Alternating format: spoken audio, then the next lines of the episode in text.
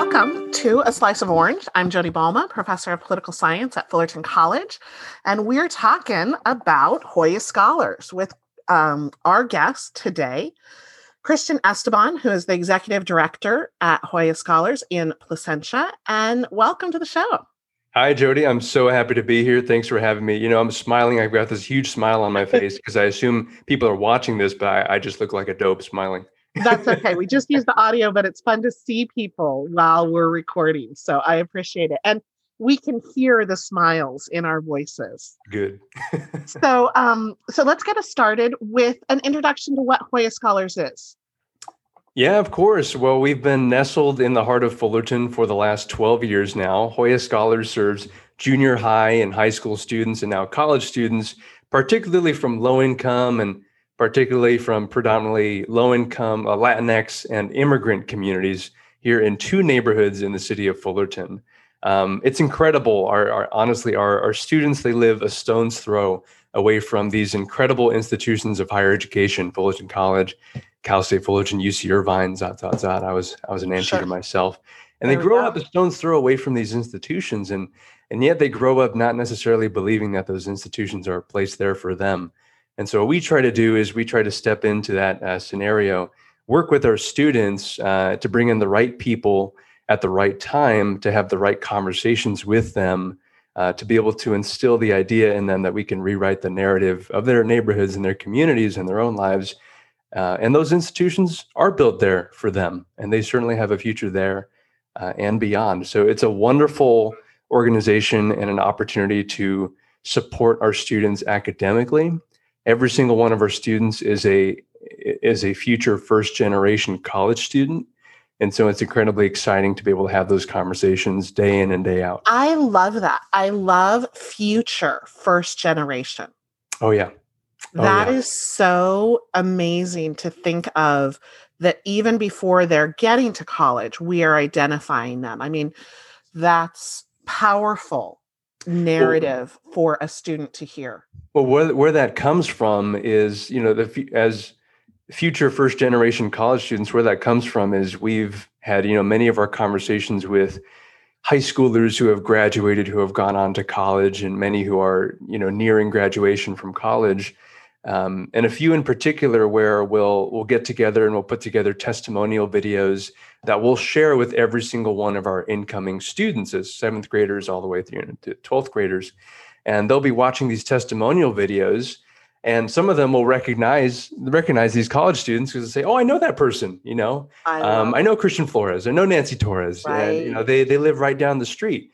I want to do what they do, yeah. and I'll go talk to Christian or Nancy about what impact their stories have had on the next generation." And they'll be completely astonished that a, a child from the Garnet neighborhood whose parents work at Flame Broiler right. um, is having this huge impact on the next generation of kids. Right. Now you said, I, I said Placentia, and I don't know why I associated that, but, but are you just in Fullerton?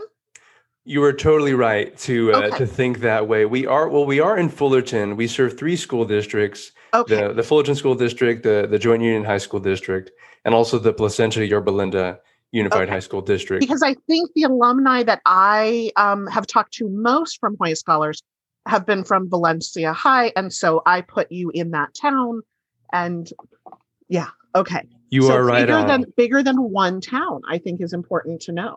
The vast majority of our students graduate from El Dorado and Valencia High Schools. We've mm-hmm. been in the Garnet neighborhood where mm-hmm. the students live on the very corner, east of sure. the fifty-seven, on the corner of Fullerton bordering Placentia. Yeah. And yet they, they walk to and go to school in, you know, the Placentia city sure. limits in the in the Placentia district. I lived very close to there um, in college, and it was very confusing to me that the town could um, be divided by, uh, you know, Placentia Avenue. And you could tell which town you were in by whether or not there were drive-throughs back then, because Placentia didn't allow drive-throughs. So you knew if you were at the In-N-Out, you were in Placentia. And if you were at, I think, Pepe's across the street, you were yep. um, in Fullerton. And I was I, like, I didn't realize that until a couple of years ago. I'm, in the Central I'm a, Valley, uh, we divide our towns with lots of cows and lots of land between towns, so you know where you are. And I was like, okay, so now I have to pay attention to drive-thrus. I'm originally from Northern California, so I'm familiar with the, you know, two hundred thousand, not sparsely populated, but Uh, you know, cow country, cow yeah. and crop towns. Yeah. And uh, I, I only recently found that out, uh, that uh, Placentia and Fullerton, they they had different policies regarding drive-thrus and things like that. I was wondering, why yeah. does that In-N-Out? They broke right? uh, they broke their own rule for McDonald's to go in across the street, which they I did. Just infuriates In-N-Out. That is the they only they did and in and, and eventually out restaurant without a drive-thru. Oh, that's um, and I always think, like, why didn't they go across the street? You know, you know, one of those. That's that's a really good point. One of those really fascinating things about being on the borders of these two towns, these two towns, is so often our our students and our families feel like they are uh, quite literally on the edge of being yeah. noticed, yeah, and that they are themselves living in a pocket that is invisible. Right. Um, so one example, for exa- for example, that comes to mind is uh, very recently the the city of Fullerton, and we are so incredibly grateful for the leadership uh, to the city who made this possible. But um, back in February, we had a ribbon cutting for a brand new neighborhood park, Pearl Park, which is directly behind our Garnet Community Center and Topaz yes. Elementary School, the first local public park that our Garnet neighborhood students are, were able, are able to gain access to. And for years, uh, decades, really, the city has been trying to work with the previous owners to be able to put in a public park. And there is a lot of red tape, and, and there was a very long process. Uh, and sometimes, for better or worse, students and community members think that the reason why things are taking so long is because it is they themselves who are taking up residence in those necks of the woods. One example is in, I think, February twenty eighteen, one of our high school uh, students, actually now at I B C, uh, her name is Maggie. She was going to El Dorado at the time, and she put together a community service project to clean Pearl Park. I think it was for Earth Day. And back in the day, Pearl Park was an abandoned dirt lot. There yeah. were, you know, cars parked there and, right. uh, you know, needles and trash everywhere. And we were cleaning the park for this day with some student volunteers and with some of our volunteer mentors and tutors.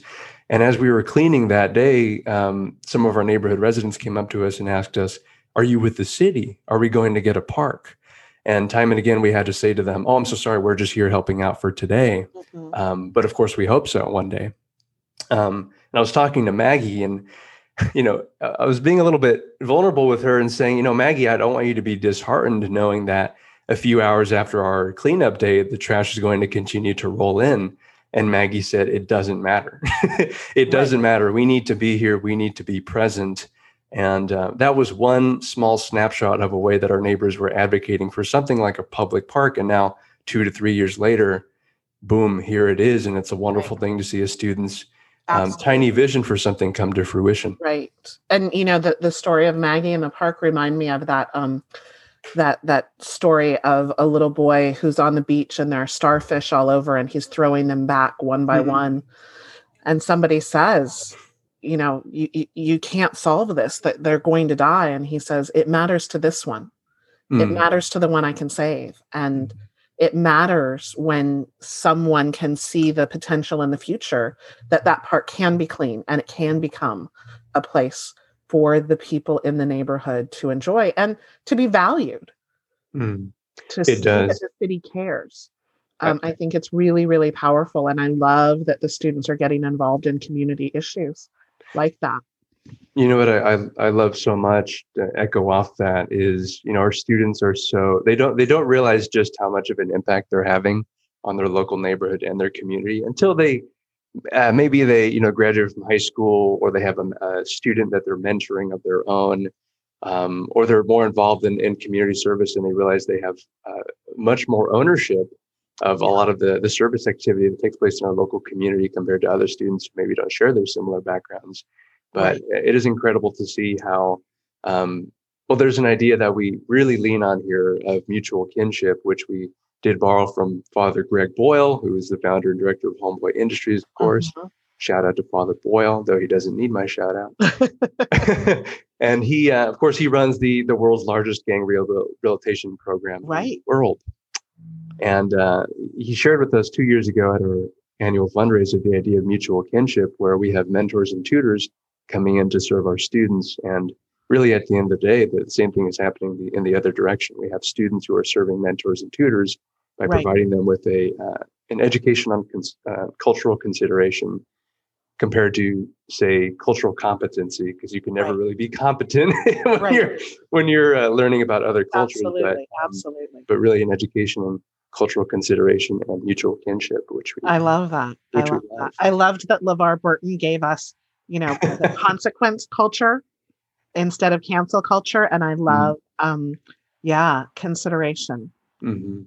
And so it's beautiful just to be able to see our students day in and day out. And uh, they definitely don't see it when they're in the trees, but when they're looking at the forest, they see all this, uh, all these things that they've accomplished. So just to give uh, everyone a yeah. quick idea of some of the tangibles that we do in our community, uh, we serve, uh, this past school year, we've served over one hundred fifty individuals.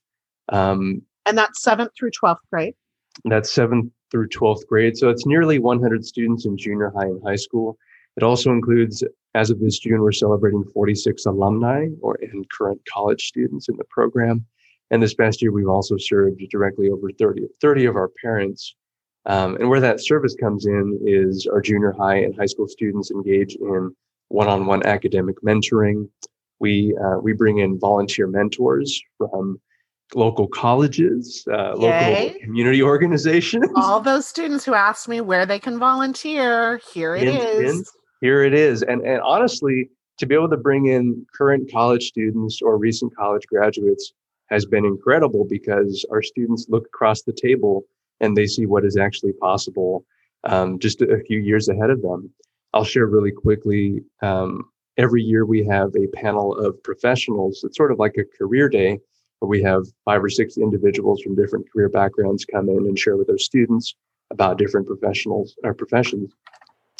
And a couple of years ago, we had, again, our panel of professionals, many professionals in STEM, you know, in their forties, fifties, and sixties, very established in their careers. And I also asked my sister, who's two years younger than me, uh, and she, um, she, she she's twenty-six. She works over in Redlands at the, um, the Loma Linda University Children's Hospital, and she works in children's oncology. She is my favorite person in the world. Uh, she has the biggest heart of anybody that I know. And uh, she's experienced so much in working with these children the last few years. And I asked her to be part of this panel of professionals for the students at Joya. And uh, and she was part of the panel. It was great. And in the middle of the panel, we took a break, and she was saying, you know, is this going okay? Like, I'm sharing my experiences being a nurse, and, and you know, and but these these other people, they have so much more experience than me, and you know, and I, and I looked at her and I said, you know what, um, you have no idea how how meaningful it is for students to look across the room, see a twenty-something-year-old in a field right. that they can be really passionate about. Right, they relate to you so much more potentially than our real estate agent who is so established, or our, right. um, our chemist, you know, who is right. so established. So we we love that idea of academic mentorship and right. connecting yeah. our students with people in the field who um, who can take them into those professions. Absolutely. And, and you know, I, I'm always reminded that um, you don't always want to see the entire path ahead of you. Yeah. It's too scary. It seems unattainable. And so seeing somebody three steps ahead of you is manageable. And you go, that's only three things. Yes. I, I love that so much. That some of the things that we try to do, we have a few program pillars that we try to abide by at Joya Scholars. And a few of them include guidance and accountability, shared experiences, and relationship building. All of our students have mm-hmm. a, um, a community of individuals surrounding them. Starting from seventh grade, they work with their own academic mentor and tutor. As a as, as an eleventh grader, um, you can be entered into S A T, A C T prep, though, of course, that is changing now with what is currently happening with those exams. Right. As a twelfth grader, they enter a college apps academy, and they have their own instructor there. And all through those years, they have our Joya coordinators. They have um, their parents have our parent academy instructor. So over the course of six or seven years, you have five or six people who are really surrounding you and right. uh, and helping you create your own pathway. So we love those those pillars. Oftentimes with guidance and accountability, that pillar includes um, working with our students so that they can create their own foresight for the future. I don't know if you remember being at that age, it is so difficult to have oh. foresight and yeah. you know, think about what you want for your own future. I tell um, my friends with teenagers to, to remember that the reason we don't let them do some things is because just mentally they can't see around corners. They really are that, you know, they have blinders on that they cannot see the consequences of the next action. And That's- and it's just developmental stage. They are brilliant in a million ways, but um, foresight is not something uh, that that they always can have command over. And that's why we love going on college visits and cultural yeah. outings with the students. That way we, we, you know, can turn out of the neighborhood or out of the city. Right. County. You know, it's funny, speaking of accountability, speaking of foresight, I, I was reminded of, you know, fifteen months ago when COVID hit, and I'll never forget March eleventh, I was sitting at El Dorado High School with Maggie, and we were working on video production uh, in their studio there. We were working on the final touches of our, um, of our fundraiser that was going to be, you know, last March, and COVID hit. Of course, we pulled our fundraiser, and, you know, I, I just catch myself thinking, you know, what are we going to do? Uh, just across the board, what are we going to do? And I was looking through some documents, and I was having some conversations with our staff about what next steps to take, really disheartened by the switches that we had to make, really concerned about how our communities are going to be affected by COVID. And um, and then it occurred to me, about a month prior, we had been talking to many of our graduating seniors at the time, and we asked each of our seniors to share a favorite quote. And a couple of them I'll I'll never forget. So a couple of them last year that were shared. Uh, one of them was, "It's going to be hard, but hard does not mean impossible." Another another student said, "The sun will rise and we will try again." And a third student had shared, "How we deal with tragedies defines who we are." And I was thinking, Amazing. oh my goodness, like I, right. I just got a lesson in foresight. And those quotes yeah. were some of the things that carried me through the transitions. And over the next few months, we, you know, we pulled our fundraiser, we pushed it back by three months, and we dedicated those three months to creating a COVID response plan.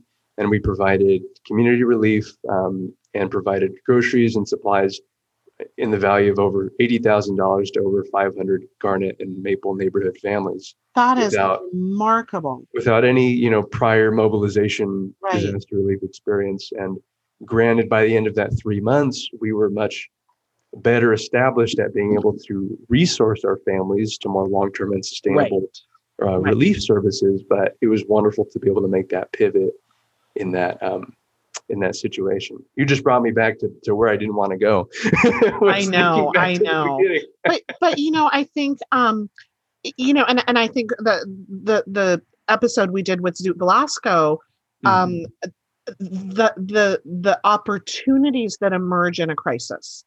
The not that any of us think that this was a good thing. Not that any of us, and and and I'm all. I've been reminded so much in the last fifteen months of the beautiful quote from Stephen Colbert when he's talking to Anderson Cooper about mm-hmm. grief and death. And he says, "The thing I wish had never happened gave me the greatest gift of my life." And he's talking about empathy, and he's talking about these things. But clearly, no one wishes their dad and brothers had died. Mm-hmm. But that life experience, that trajectory allowed him to have experiences and growth internally that he wouldn't have had otherwise. And of course, anyone given that choice would be like, yeah, I'm good on the learning. Uh, give me my dad back. Mm-hmm. Mm-hmm. And I think these students, we're talking about learning loss, we're hearing about all of that. But I think there are silver linings of things that are gifts that we can take forward of, good Lord, we were just talking about grit all those years ago. And, you know, I think to myself, my students don't need grit. Life gives them enough grit. Mm. Um, they're full up on grit. But the resilience that I have witnessed and yeah. you kind of have talked about with these students is going to prepare them for the world in front of them fifty steps from now. Um, and I hope that they understand, because, you know, I think a lot of my students don't understand in how incredible they are. Um, they are surrounded by other students who are just as incredible. And I'm like, no, you're all incredible. Um, and you should brag more. Um, and I think that you probably have that same experience of they think the extraordinary is common. Mm-hmm. Absolutely. It's, it's incredible, the resilience that we've seen going back the last fifteen, sixteen months, and certainly well beyond that. You know, what, we, what we've been seeing every single day with, um, you know, many of our students. I, I remember last year with our, our graduating seniors, where instead of doing something for their graduations, we we did a a, a graduation parade, and nice. we we spent an afternoon yeah. just rolling up and down the streets over at Garnet and the Maple neighborhoods, and right. uh, had this caravan of you know eight or nine cars from our, our staff, volunteers, and a lot of the kids' mentors and tutors, and just rolling up on their houses and, and celebrating their accomplishments, and many of them dressed in their grad gowns. And what a statement that is to stand on the street corner of your very neighborhood celebrating something right. so special, but bringing it directly into the neighborhood, you know. Right. Um, so that is a direct inspiration. And, and, you know, we love our students for doing that. Um, yeah. I mean, many this past year, that you talk about silver linings, you know, we've served more students this past year than we have in any single past year, uh, which we were not expecting. You know, mentors right. and tutors have been able to transition completely to, to distance learning, which I don't know if you can shed light on this. Um, I've spoken to a whole lot of our tutors, and I still don't understand how tutors are able to tutor virtually. It completely blows my mind. It, yeah, it is a, a, a challenge. um, there, the, you know, I, I've been so I've been teaching online for fifteen years, mm-hmm. um, going on sixteen, and I think that it has incredible functionality. I think um, when everyone involved wants to be online, it works well. Mm-hmm. I think the problem is. Reluctant online learners combined yeah. with reluctant online teachers, combined with the technology challenges and a pandemic and, and, and, and, yes. and has made it, you know, work for some and not for others. And I hope that what we will be able to take is the good um, of what we've learned about online. Uh, you know, I love having events where it is recorded, um, which I shared with you before we got started, yeah. um, you know, to capture those forever instead of when you would bring a guest speaker onto campus and only have forty people experience the most incredible speech, or a Holocaust survivor, or Sylvia Mendez, or Ruby Bridges, or Terrence Roberts of the Little Rock Nine.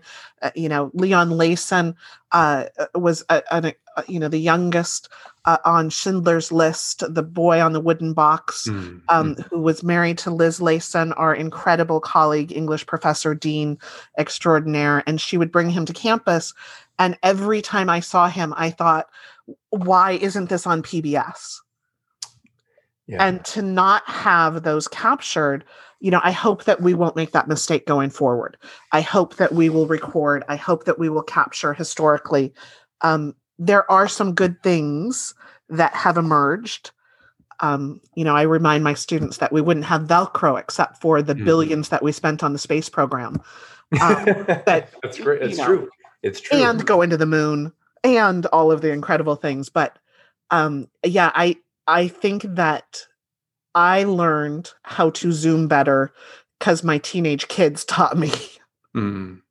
Um, yeah. And so sometimes it, it takes younger people who are far more adept at technology uh, to help the rest of us get there.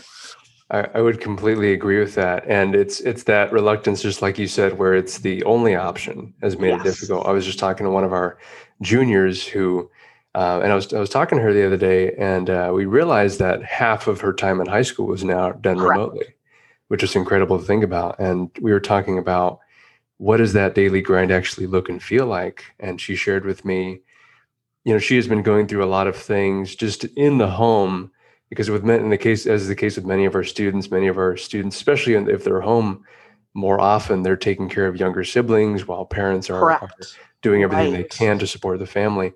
And she says, you know, honestly, um, with everything that's been happening with six, seven hours a day on Zoom, it, it takes courage to actually get up, to just get up right. and just to turn on your mic and just to turn right. on your camera.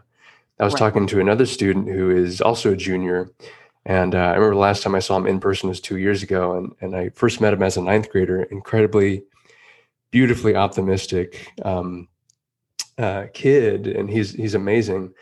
And he, and he still is. And I was talking to him the other day and, and he said, I've just been, it feels like I've been hit by a bus. He said, Christian, I, I haven't been doing well. You know, my grades are fine, but I haven't been doing well, if I'm being right. honest with myself. And he's got an older sibling about to graduate, a younger, younger sibling in ninth grade, and a mom who's trying to balance having three boys in high school while trying to hold down a, a job right now. Right.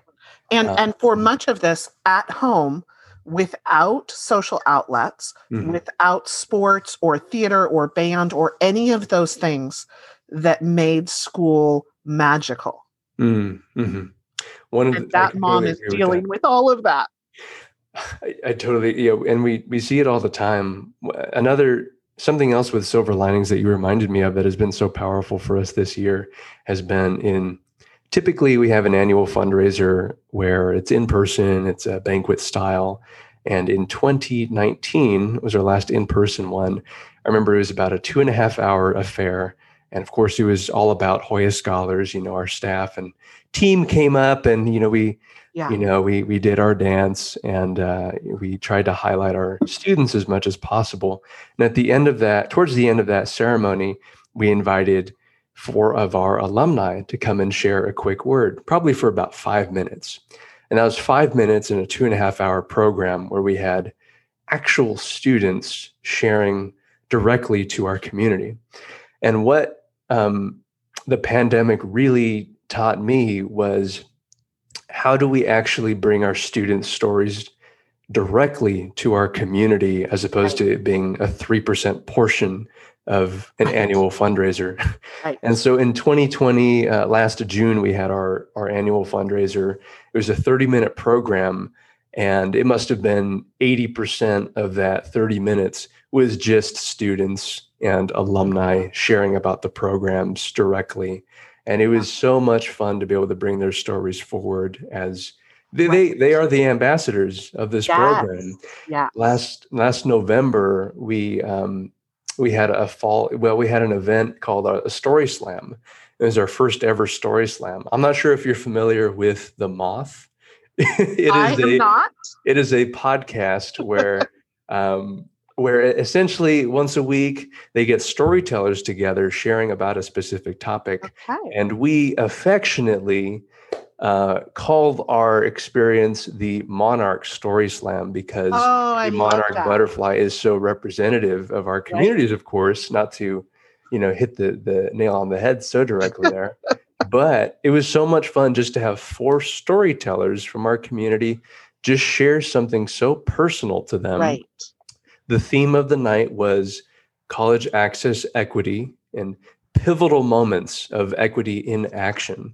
Mm-hmm. And you know, I myself shared, we had our program director, our board chair, and we also had one of our students who's now a second year at U C L A. Her name is Denise.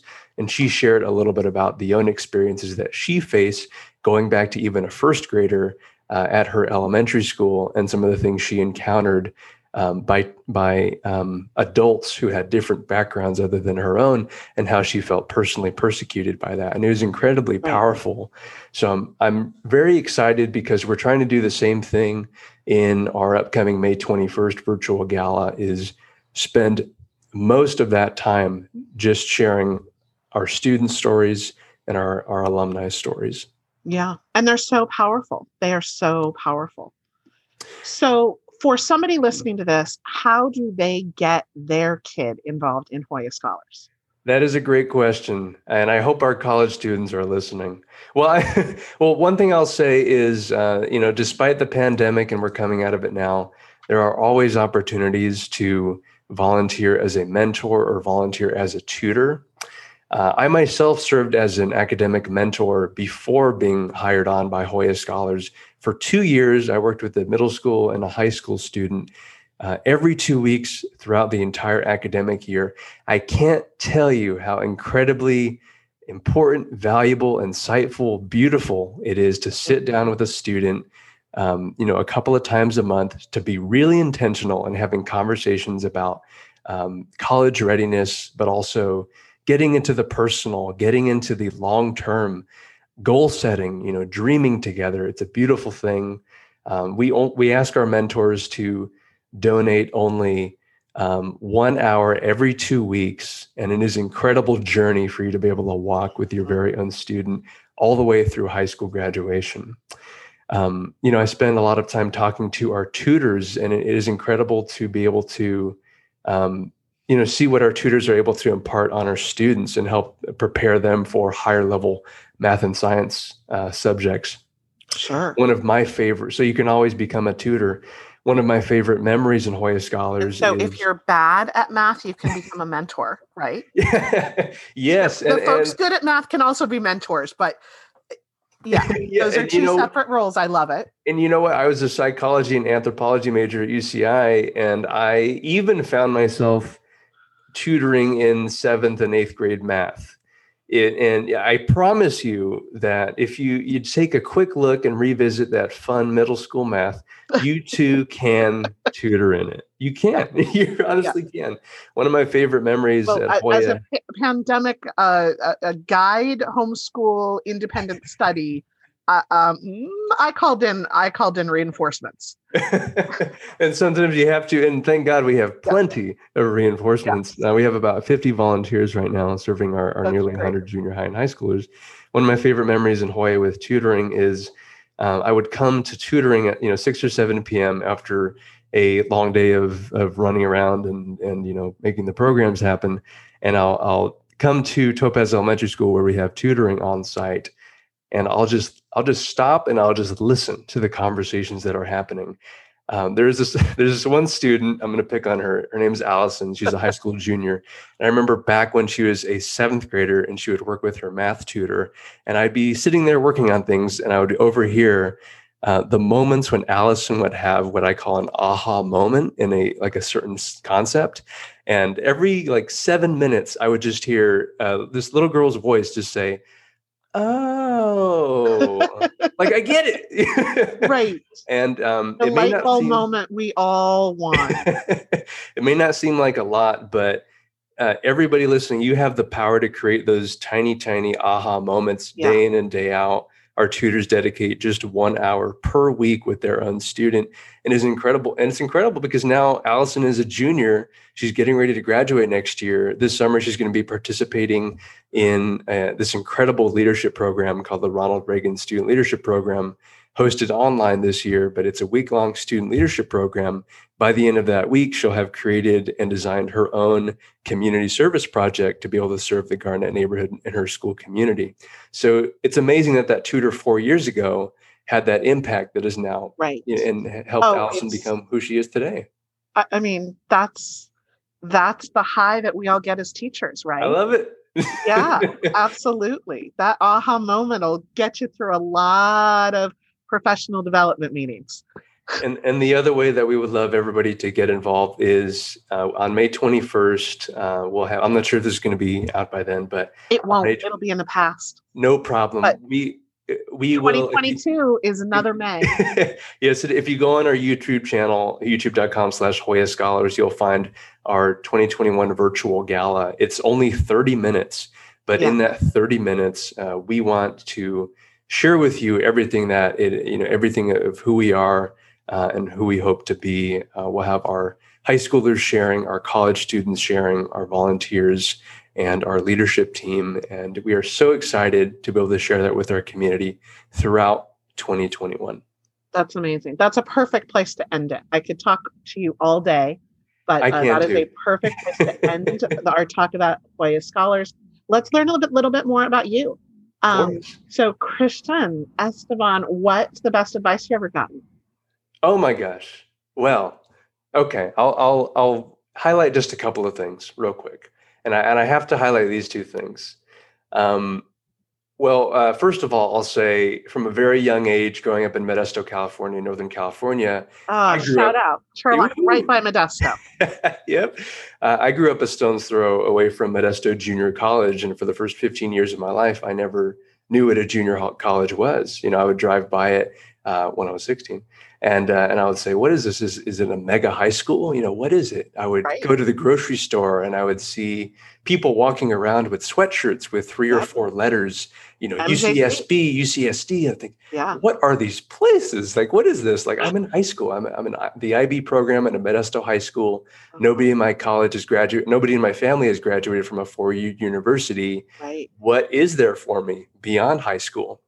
And I just remember my parents sharing with me, do the best you can, and we'll be proud of you no matter what. And I know that seems small, but it, it is, that ideal is something I carry with me because um, it gets hard for our students, especially our high school boys in tenth and eleventh yes. grade.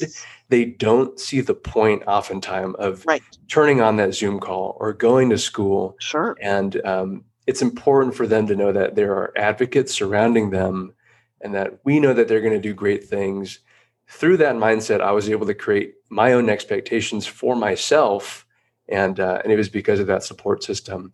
Another quick nugget I'll share is, as a high school junior, I had a high, I had a history teacher. His name is Mister Peterson, and he was an incredibly inspirational guy. I remember walking into his class every single day, and he treated me and all of our, all of my fellow students like adults. He was like almost like a college professor. He would wear a suit and tie, and we would walk into the classroom, and instead of having a, a slide deck, he would just have a couple of key concepts on the whiteboard, and he would just sit down on a desk facing us, and he would just have a conversation with us about just having a conversation. Mm-hmm. I remember one time he had a, a lesson on the Holocaust, and I walked into the class that day, and the name of his lecture wasn't the Holocaust. It was called Bystanders. And he he he used this conversation on the Holocaust. Uh, and that's where he began and that's where he ended. But in the middle of the conversation, he would talk about things such as, um, you know, the murder of, of Kitty Genovese, for example, as we so often hear about in psychology right. textbooks, where the bystander effect originated from. Right. It was talking about how we as high school juniors had a responsibility going into the future of not being those bystanders and now allow, not allowing our history to repeat itself, but helping our society learn from our own past. And uh, I remember on the very last day of junior year, uh, we were taking a final. It was very difficult. He was, he was a great teacher. And he he asked everybody five minutes before the bell rang to, you know, hand in their tests. And we did, and he he pulled up a rickety T V. I don't know if you know, in those classrooms you have rickety T Vs right. with the V H S tapes, and uh, and he popped in a, video, a V H S tape. I don't know if anybody listening knows what that is, uh, younger than me anyway. But he played the last few minutes of The Wizard of Oz, and it was that moment where all of our main characters are confronted by the great and powerful wizard, right. and they don't know what to do, and they're terrified. And it is at that moment that the the most unlikeliest of all characters, I'm sure you'll recall, hopefully right. I'm not spoiling it for anyone, uh, you know, walks over on all fours yeah. and pulls back the curtain to reveal the source of the booming voice to be that of just a man. Right. And Mister Peterson stopped playing the tape. He said, you're going to go out, you're going to be high school seniors, you're going to graduate, you're going to be college students, you're going to lead productive lives. I don't care in this history class if you remember when the War of eighteen twelve happened. I don't remember. I don't care about any of that stuff. I do care, and I want you to promise me that in whatever you do in life, never be afraid to be the one to pull back the curtain. Be like Toto. I never forgot that. And every single day with be Joya like Scholars, Toto. That's I gotta the, go on shirts. I do the best I can here at Joya Scholars just to impart that vision. I think it's so powerful because no matter who you are, where you come from, you can change the world. I'm so sorry that was so long-winded. No, I love it. Um, I hope you've gone back and told Mister Peterson it's what been, an impact. It's been had. eleven years. I, I, I, I, it's on my, I have to reach out to him you this need week. To do that on Teacher Appreciation Day. Yes. You need to go tell that story or send him this podcast. He'll love it. I would so love to. I love that um, my most impactful, life-changing teacher was also my high school history teacher. Yes. Uh, and uh, yeah, Mister Hines uh, changed everybody's life and, and the same kind of thing. That mm. the, The dates and names don't matter. It is the lessons that you learn that you will take with you into your life. Um, yeah. So incredible. Um, and I think uh, he, Mister Peterson would love to hear from you. He will. I promise you he will. Okay. So what's one book you like to recommend to people?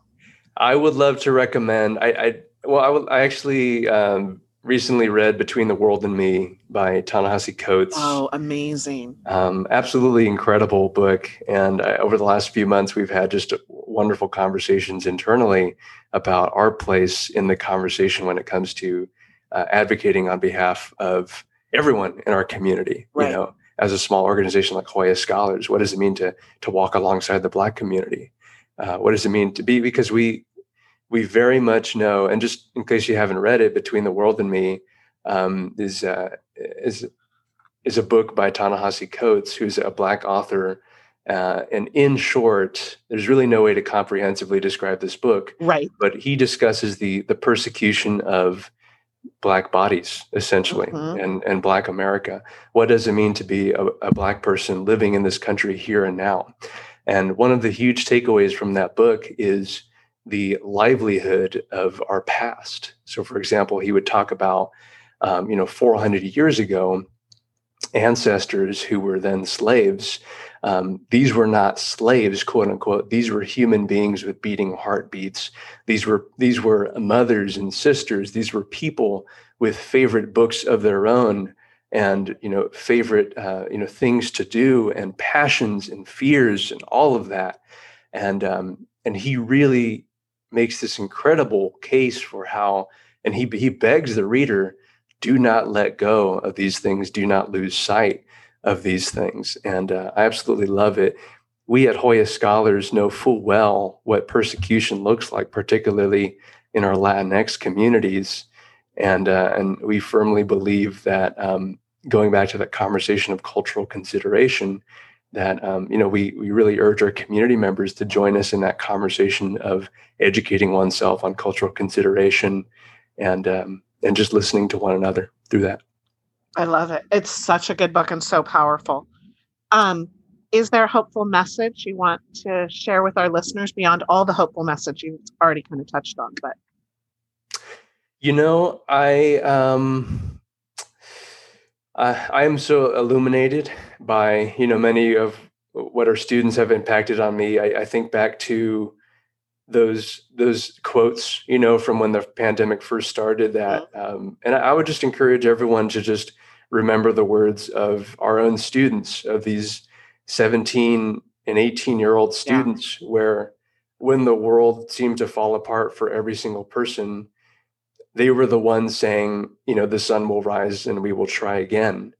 Um, and I, I really just hope that everyone here takes solace in knowing that we do not take the responsibility as a community organization lightly of how we are imparting on the next generation. Mm-hmm. We are incredibly thankful and, and we feel blessed for the opportunity to be able to be in the position to do so. Jody, this is the greatest job in the world. You know, full stop, bar none. That's mm-hmm. that's it. Um, and so I want everybody to take solace in knowing that there are some incredible leaders emerging in our communities. And please do everything you can. Here's my hopeful message. Please do everything you can, whether it's within JOYA Scholars or not, to to work w- to serve with one person in your life. Actually, here's my imparting message. There's a quote by Lilla Watson. She is an Australian activist. And um, I, I'm going to try to get this right, but it, it's a quote that talks about service here. Um, and you know, and I, I'm, I'm wondering if this could be cut out later, um, but I actually have it. I wanted to pull it up, um, but if not, that's okay. Is that okay, Jody? Let's go. You can Aaron know to cut out this. It's just too important for me. Yeah, Aaron can condense this and cut this part out. Usually he has to cut out my dog barking maniacally. That's fine. Um, so Jody, here are my here are my parting words to you all. Okay. It's a quote on service. It's by Lilla Watson, who's an Australian artist, activist, and academic. And it says, "If you have come here to help me, you are wasting your time. But if you have come here because your liberation is bound up with mine, then let's work together." So with that wow. idea, it's very bold, it's very succinct, but everyone here, please right. consider service as a series of acts of mutual kinship where we are all on the same level. And please do not consider service as a charitable checklist item where we are giving a handout right. or better than another community.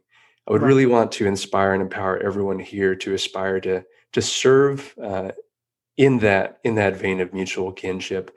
And that really is how we are going to show our students that it doesn't matter who you are, where you come from, you have just as much to offer to your own community and to someone else as someone has to offer to you. I love that. That's amazing. So my last question, who should we talk to next? Besides so Maggie, you're going to be busy. I, I would so recommend, uh, this seems so, so I have two, this seems so self-serving, but our board nope. chair, her name is Linda Vasquez. All she right. Works for, she, she formerly worked for the Campaign for College Opportunity. She now works for California Community Colleges. Um, she is an incredibly fierce advocate for higher education policy and works through the community college um organization now to advocate for policy that will affect our own students across the state. I love it. When, when we got to set it up. I got to talk to her. Who else? You said two. I'll also uh, nominate Kevin Mo Wong. He is the executive director of our sister nonprofit Solidarity. Joya Scholars was born out of Solidarity twelve years ago, and Solidarity's been around for a little over fifteen years. Um, Kevin and I serve the the same neighbors here in the Garnet and Maple neighborhoods. And the way Solidarity approaches it is um, on our side of the coin, we're very education focused. On their side of the coin, it's very, very holistic. Mm-hmm. There's also a faith-based component there. But Kevin um, himself, especially as of late through our work through the Fullerton Collaborative, is such a fierce advocate of uh, his community, our communities, and is a prominent voice of the A A P I community as well. Um, and I would certainly recommend reaching out to him. Well, I'm going to have to get the contacts for both of them. Sounds great. And I also want to talk to Maggie. Yes. Oh, my gosh. We yes. might have to do a whole alumni uh, series. Yeah. I would love that. That would be amazing. That yeah. Be well, amazing. Thank you so much for spending so much time with me. I really appreciate it. I love talking to you. Um, we're going to have to do a follow-up, and maybe we'll do an alumni panel and have uh, Maggie and some others come on. And uh, I hope you share this with not only uh, your teacher, but also your sister, because that was a very nice shout out in there. So I will hear it. Our community will hear this. That's for sure. Yeah. This was a pleasure. Thanks so much for having so, me. Thank you for joining me. And thanks for listening to uh, Slice of Orange.